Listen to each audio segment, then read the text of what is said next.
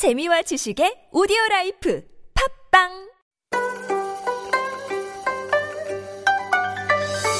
Do you have questions about life in Korea?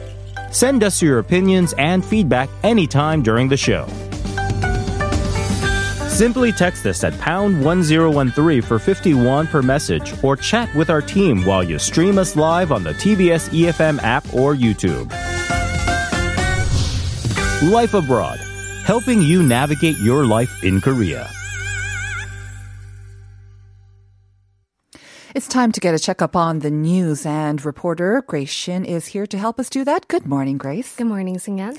All right, let's start off with some breaking news. Earlier this morning, Prime Minister Chung Se-gyun announced that the social distancing scheme for the Greater Seoul metropolitan area will indeed be raised to one point five. This comes after days of warning, and after we saw the number of daily infections average over one hundred for the past week. So tell us um, what to expect with this one point five. one point five level of social distancing. Mm-hmm. Well, under level one, people have been required to follow basic guidelines such as wearing masks and not being in large gatherings with over five hundred people. And under level one point five, the basic guidelines will remain the same, but it will regulate any gatherings of one hundred or more people. Additionally, entertainment facilities, including clubs, direct sales promotion centers, karaoke rooms, restaurants, cafes, and indoor standing performance halls will restrict the amount of customers they'll allow by placing one meter per four meter square, uh, one person per four meter square of an area. On top of that, people will be banned from dancing or moving between their seats when they're in such entertainment facilities. And restaurants and cafes will now set their tables apart from each other with a distance of one meter. And there will be a table partition or glass screens on each table. And even in general management facilities, including P C rooms, private institutes, wedding halls, beauty shops, and amusement parks, strict restrictions on the number of people and distance between their seats will be implemented. Also, only thirty percent of the whole audience can watch sports competitions in the actual venue, but everyone must wear masks, and only thirty percent of the total amount of seats available for religious ceremonies, including regular Sunday service, will be available. That being said, meetings and meals will be banned overall, and under level one point five, office workers are recommended to telecommute to work, and if they cannot work at home, the workplace must enact strict ventilation, sterilization, and social distancing measures. And although we just opened the opportunity for more students to go back to school, under level one point five, schools can only accept a maximum of two-thirds of their students to physically take offline classes. All right. There had been predictions that um, the level might be raised for Gangwon province mm-hmm. as well, but the government decided not to do that for mm-hmm. now. Moving on to our second item, we heard yesterday that the nation's biggest carrier, Korean Airlines, is going to buy up its struggling and smaller local rival, Asiana Airlines. Now, this has got a lot of people worried, especially consumers, about this monopoly. And um, you have some more details about what our consumers might be worried about? Right. Well, many are worried that there will be less flight routes, but for much higher prices. And after all, once Korean Air acquires Asiana, the latter will not be operated on its own. And this will put Korean Air as the monopoly of South Korea's airline industry. This almost gives Korean Air complete leverage to decide prices. Also, Korean Air's acquisition of Asiana makes it highly likely that the two airlines' overlapping routes will be unified into one single route, although Korean Air has explained there will be no large-scale reduction in the number of flight routes. Consumers are reasonably concerned because the merge was decided to improve the profits of the two companies, possibly through the removal of unprofitable routes. Amid growing concerns, the government is reassuring customers to take measures to prevent any damage from Korean Air becoming a monopoly. Kim Sang-do, the head of the Aviation Policy Division at the Ministry of Land, Infrastructure and Transport, explained that the merge between the two companies will allow the airlines to each operate in different days, giving customers more flight options. And he added that the company will pioneer new flight routes and deploy surplus manpower to prevent any type of consumer damage. The government also added that there will be no sharp increase in flight fares due to continued continuous competition from foreign airlines and low-cost carriers. Additionally, customers have been asking how the mileage system mm. will work, especially after the acquisition, because the two airlines have operated separate mileage systems and provided distinctive benefits. Up until now, both airlines allowed customers to accumulate miles based on the amount they used. So, for instance, Korean Air would allow one thousand five hundred won to be translated into one mile, whereas Asiana would have one thousand won be translated to one mile. That's why many Asiana mileage holders said the two airlines' integration would be very disadvantageous for them, whereas Korean Air mileage holders were concerned that their benefits would be reduced as competition for bonus seat reservations and the use of affiliate services would intensify. But Kim Sang-do explained that once the two companies integrate their mileage system, consumers will no longer face the inconvenience of finding available partnership services for each airline. Kim recognized that the, there was a lack of places to use Asiana miles, but once the acquisition happens, Asiana users can also enjoy Korean Air's partnership services. And a note, uh, the acquisition or the merger still has to be approved mm-hmm. by the uh, Fair Trade Commission, I right. believe. Moving on to our next item, Seoul Metropolitan Government has announced its plans to remodel Gwanghwamun Square into a more pedestrian-friendly plaza. It has come up with some more concrete plans, and they believe that the grand renovation of the area will be ready for the public by October of next year. Mm-hmm. Gwanghwamun, regarded as the heart of downtown Seoul, will be transformed into a green hub of ecology and civilization. Seoul City has been proposing this seventy-nine point one billion won project for years. However, after the death of former Seoul Mayor Park n Soon, many civic groups, including the Citizens Coalition for Economic Justice, demanded the city to suspend the renovation project even up till yesterday. And they claimed that decisions on Gwanghwamun Square should be left to the next Seoul mayor, who will be elected in next year's elections in April. Regardless, Ho Jung-hyeop, the acting mayor of Seoul, stressed that the project has been consulted with citizens over the course of three hundred meetings in the past four years. Seoul said Seoul City will pull through its promises to citizens. And on that note, by February, Gwanghwamun's road in front of the U S Embassy will be expanded to accommodate seven to nine lanes. By next October, over one hundred types of flowers and trees will be planted. Additionally, on the east side of the square, a five hundred fifty meter long bike road will be constructed, whereas on the west side, six lanes will be converted into a park-like gathering space where pedestrians can only pass by. And in regards to the traffic congestion that can be caused by the project, the acting mayor of Seoul assured to block only one lane during the construction period. All right, moving on to our last story. Time magazine has selected Kim Ji-young, born nineteen eighty-two, by the author Cho Nam-ju as one of the one hundred must-read books of twenty twenty. Mm-hmm. Time magazine introduced the book as an inspiration to many young women to reconsider their roles they have been tacitly forced into. And the magazine also dubbed the bestseller to have prompted death threats from infuriated misogynists. It ended off by saying the outrage, which only made the act that finally broke Ji-young after a lifetime of sexism all the more poignant, was, quote, something so small, yet so big, and sadly so common. So Kim Ji-young, born nineteen eighty-two, is a two thousand sixteen novel that highlights the struggles women in their thirties face in Korean society. It encapsulates gender inequality commonly faced at home and in the workplace, and it has been translated from Korean by Jamie Chang and has been sold over one million copies while translated into twelve languages. And made into a movie as well, right. of course. All right. Thank you very much, Grace. Thank you so much. I'll see you next week. From the latest headlines to conversations about the trends and shifts that shape society at large, explore what makes living in Korea interesting with Life Abroad on T B S E F M.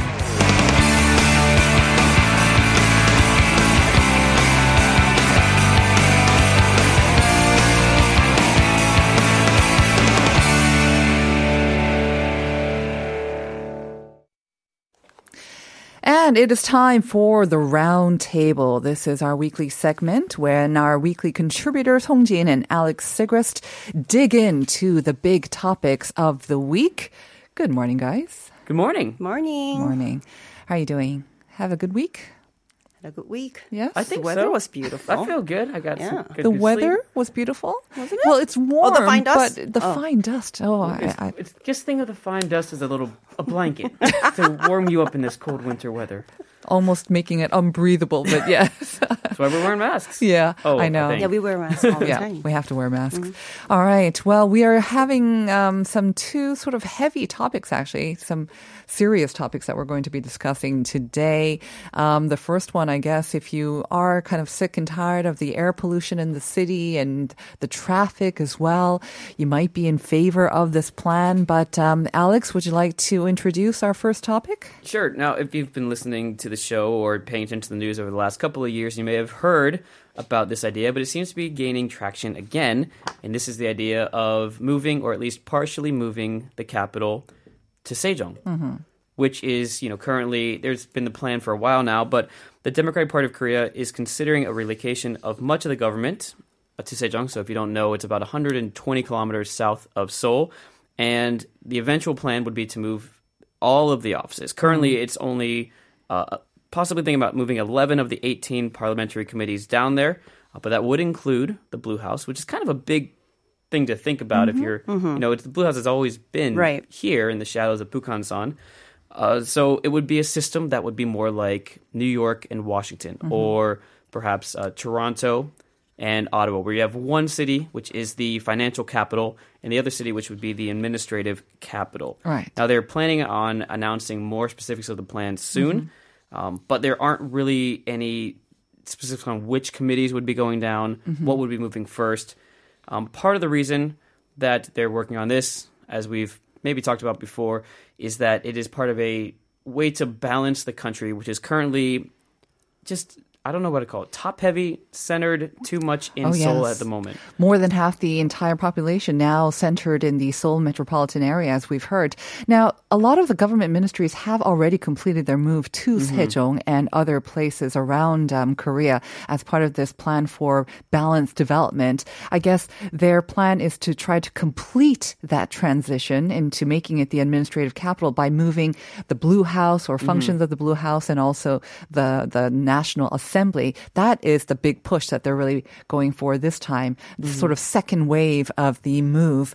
Um, but as we heard, even with the first sort of um, movement to do so, it has always come up against some opposition. What are some of the difficulties that are they are facing? Well, I guess one of the legal difficulties that it comes across is that there may be a hindrance based on the Constitution saying you cannot completely move the city Uh, move well the administrative capital functions mm-hmm. from one city to another without a constitutional amendment right. if you do it all at the exact same time. Mm-hmm. But if there's a slow, phased transition, you might be able to do that. Now, you would need the support of one of two things. One, opposition parties who are currently kind of Uh, we'll get into some of the complaints about it later. But I don't imagine they're too happy with this. They're not, um, for a couple of reasons uh, we'll get into. But mm-hmm. you need either the support of the opposition party or you will need a national referendum, which they're talking about possibly doing to coincide with the next presidential election, which would be in March of twenty twenty-two. All right.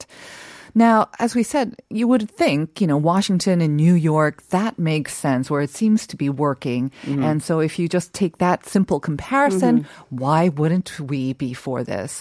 Um, so that kind of seems to be the advantage. Again, it's very much centered in Seoul. You know, everyone still wants to live in Seoul. They think making it in Seoul is the way to make it.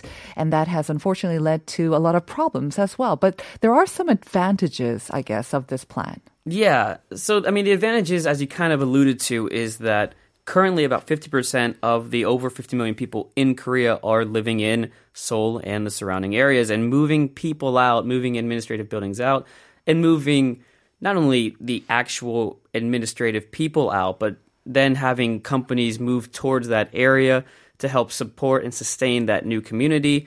That could help reduce the amount of people who are living in about only eleven percent of the land if you include kind of the Gyeonggi-do, mm. Incheon surrounding areas mm-hmm. of Seoul. Now, and you could also make good use of the space, which again is kind of, we can get into the, the negatives of this later, but you could then turn that into a bigger financial hub, attract more business over there, which is kind of weird to me because I'm always like, that's sort of like, wait, we're getting rid of people so we can bring in bring more in more people. people. Right. Um, because they've even talked about the idea of having a space for foreigners because the idea would maybe to attract more international companies or at least international talent. So you might even make more apartments for foreigners and Koreans to move in. So it kind of like, there are advantages, but they sort of seem to overlap. With the disadvantages? Yeah. The pros and cons kind of seem to lead to another or end up in a loop, don't they? It, it seems to be. But I mean, then again, though, that could also be an advantage if, if you concentrate one industry in one area. Mm-hmm. That, that's always been advantageous for any country, any city. I mean, I think if we once again take the example of New York City and Washington, where you have the financial and the business center, or mm-hmm. the capital in New York, and then the administrative, the, the diplomatic sort of political capital in Washington, that works. But that took time, I imagine, a oh, lot, yeah. lot of time. Already Seoul is a major city, again, as we said, more than um, nearly twenty-six million people. So obviously, even as Alex was trying to explain the pros of this plan, he kind of almost went into the con territory. And Chin, right. I, I know you have a list of cons here. I do. Well, it does come with a massive price price tag, and right. you know, everything does boil down to money. So uh, the estimated cost of the move, one point four trillion won, mm-hmm. so which is over one billion U S dollars. Um, also, um, Sejong is what, an hour and a half drive away from Seoul? Mm-hmm. That's without traffic, I believe. So mm. many officials still ha- having to travel between Sejong and Seoul. That that puts them spending a lot of time on the road. I mean, it is already happening. This has been oh, an yes. issue for a while, where these officials are spending four hours on the road just to report something mm-hmm. to their superior. Well, a so, lot of that, just if I can interject there, because mm. a lot of the time these minister officials mm-hmm. or ministry officials had to report to the National mm-hmm. Assembly, right. which is in Yeoido in Seoul. So a lot of the travel mm-hmm. sometimes was attributed to that. So they're saying maybe if they move the National move the Assembly, National Assembly down, then right. that would reduce that time. Well, but yeah, so we'll see how it goes, because there will be still some ministry left in Seoul, and of we'll course. see how it goes. So right. yeah, I mean, and this being all paid by taxpayers' money, you know, mm-hmm. it is a sensitive issue. Right. Um, and another one, mm. criticism, is mm-hmm. that um, they're trying to use this issue, or they're bringing up this issue because of the political Everything's sort of political, ad- isn't Everything it? is related to money, and yeah. everything is related to politics. Yeah, so the opposition party is apparently saying that, you know what, the ruling party is just using this, again, to distract the public from their failed real estate policy, mm-hmm. you know, which also is also one of the reasons why the, uh, the ruling party is saying that, you know, moving mm-hmm. uh, the capital to Sejong would bring some uh, bring some prices down. You know, they're hoping down in the capital, in the or, capital, or maybe the, at least um, dull or, the or lessen yeah, the rise. I yeah. guess. So we'll see how it goes, because the prop the prices of the property in New York, right? You know, if you look at that, you know, I don't know mm-hmm. if it's really a valid argument. I don't know what the prices are like in Washington. Is it anything com- comparable to those in New York? Washington's quite expensive. Yeah. Quite expensive There's too. a yeah. lot of issues that, you know, Washington and New York, of course, have to deal with because it's so expensive there. They do deal a lot with homelessness, or at least um, strugg- people struggling to make ends meet. Mm-hmm. There is, like, like in New York, but also Washington especially, there is a wealthy side of Washington, right? And there is a side that isn't quite as well, right. because mm-hmm. the costs are so expensive just mm-hmm. to be in that Washington area. Uh, unfortunately, I think we see that with almost every sort of yeah, metropolis um, yeah. in the world. But as you said, this could be decided in a couple of ways, and it's almost natural that the opposition party would be opposed to this plan. But one of the ways that you mentioned, Alex, would be maybe like a national referendum. Mm-hmm. Uh, I wonder what the public thinks about this now, because as you say, people in Seoul, I imagine people with a lot of property and interest in Seoul mm-hmm. would not be so happy about this move. Mm-hmm. But those that are in that area, I'm sure, would be welcoming of this move. What's it like right now? I mean, basically, if you looked at the map and just kind of put Seoul in the middle, the closer you are to Seoul, the more likely you are to support it. So when they did polls on this, if you're looking at who won the vote, like a fifty percent or above vote, okay. basically Seoul, Daejeon, uh, North and South Chungcheong provinces, and the Jeolla provinces supported the move. Seoul? Oh, excuse me. Excuse me. I said this wrong. Sejong, Daejeon, North, South Chungcheong provinces, uh, and the Jeolla provinces support the move. Okay. That's where it would go. Mm-hmm. All right. Um, jump the gun there. And then Seoul, Gyeonggi, and North and South Gyeongsang provinces oppose it. I see. So yeah, it makes a you lot of sense. You can see why, right? Mm-hmm. Based on the money. Yeah, I mean, well, then again, though, I don't own property here, so... Now, some of our listeners might be thinking, why would North and South Gyeongsang province be against this? And I think we would have to point to the fact that this area is probably the most developed outside of the Greater Seoul area. And that's why maybe they don't want that mm-hmm. status taken away from them. Mm-hmm. Um, or Good who point. knows? That could be one sort of guess about beyond that. Um, but um, I don't know if it's a pro or con, just the fact that you also kind of said Seoul instead of Sejong. You know, they all kind of, they both start with S and E as well. Um, that could be another kind of potential problem, right? Because as we said, Seoul is now, you know, everyone knows Seoul mm-hmm. as the capital, the administrative capital, the financial capital, the yeah. business capital, the cultural capital of Korea. Mm-hmm. If we now try to say, well, actually, Seoul is the financial capital and the right. business capital, but no longer the the administrative or the political or the diplomat, then a lot of confusion ensues. Mm-hmm. You know, that's so, the, one of the funniest things is that when I was like looking up more on this, it just kind of hit me like, okay, it's no longer Seoul-Washington relations. Uh. You know, like even in America, they'd be like, our Seoul correspondent would no longer be the Seoul correspondent. Mm-hmm. It would probably be the Sejong correspondent. Mm-hmm. So you do deal with a couple of changes in those area. And it does change Korea's branding, which when I do think about that, Seoul is a lot of Koreans branding. Oh, a, yes. a lot of Americans don't know what Busan is. Mm-hmm. What's a Busan, you know? Mm. Um, they may have heard of Jeju. But if you do spread it out, or at least now you have two big cities, or three if you include uh, Incheon, four with Busan, like, it does change the way that foreigners will view the country. Mm-hmm. Do you think there might be some confusion over how to pronounce Sejong as well? Sejong or... Yeah, probably, right? a lot of, lot of you know, I mean, it takes, of course, it takes a little bit of branding and uh, marketing to get a name out there. I remember, like with Pyeongchang, it took forever. They yeah. were just yeah. saying Pyongyang all the time yeah. as well. It takes time. Well, we are going to continue with this discussion, but first, let's take a little break.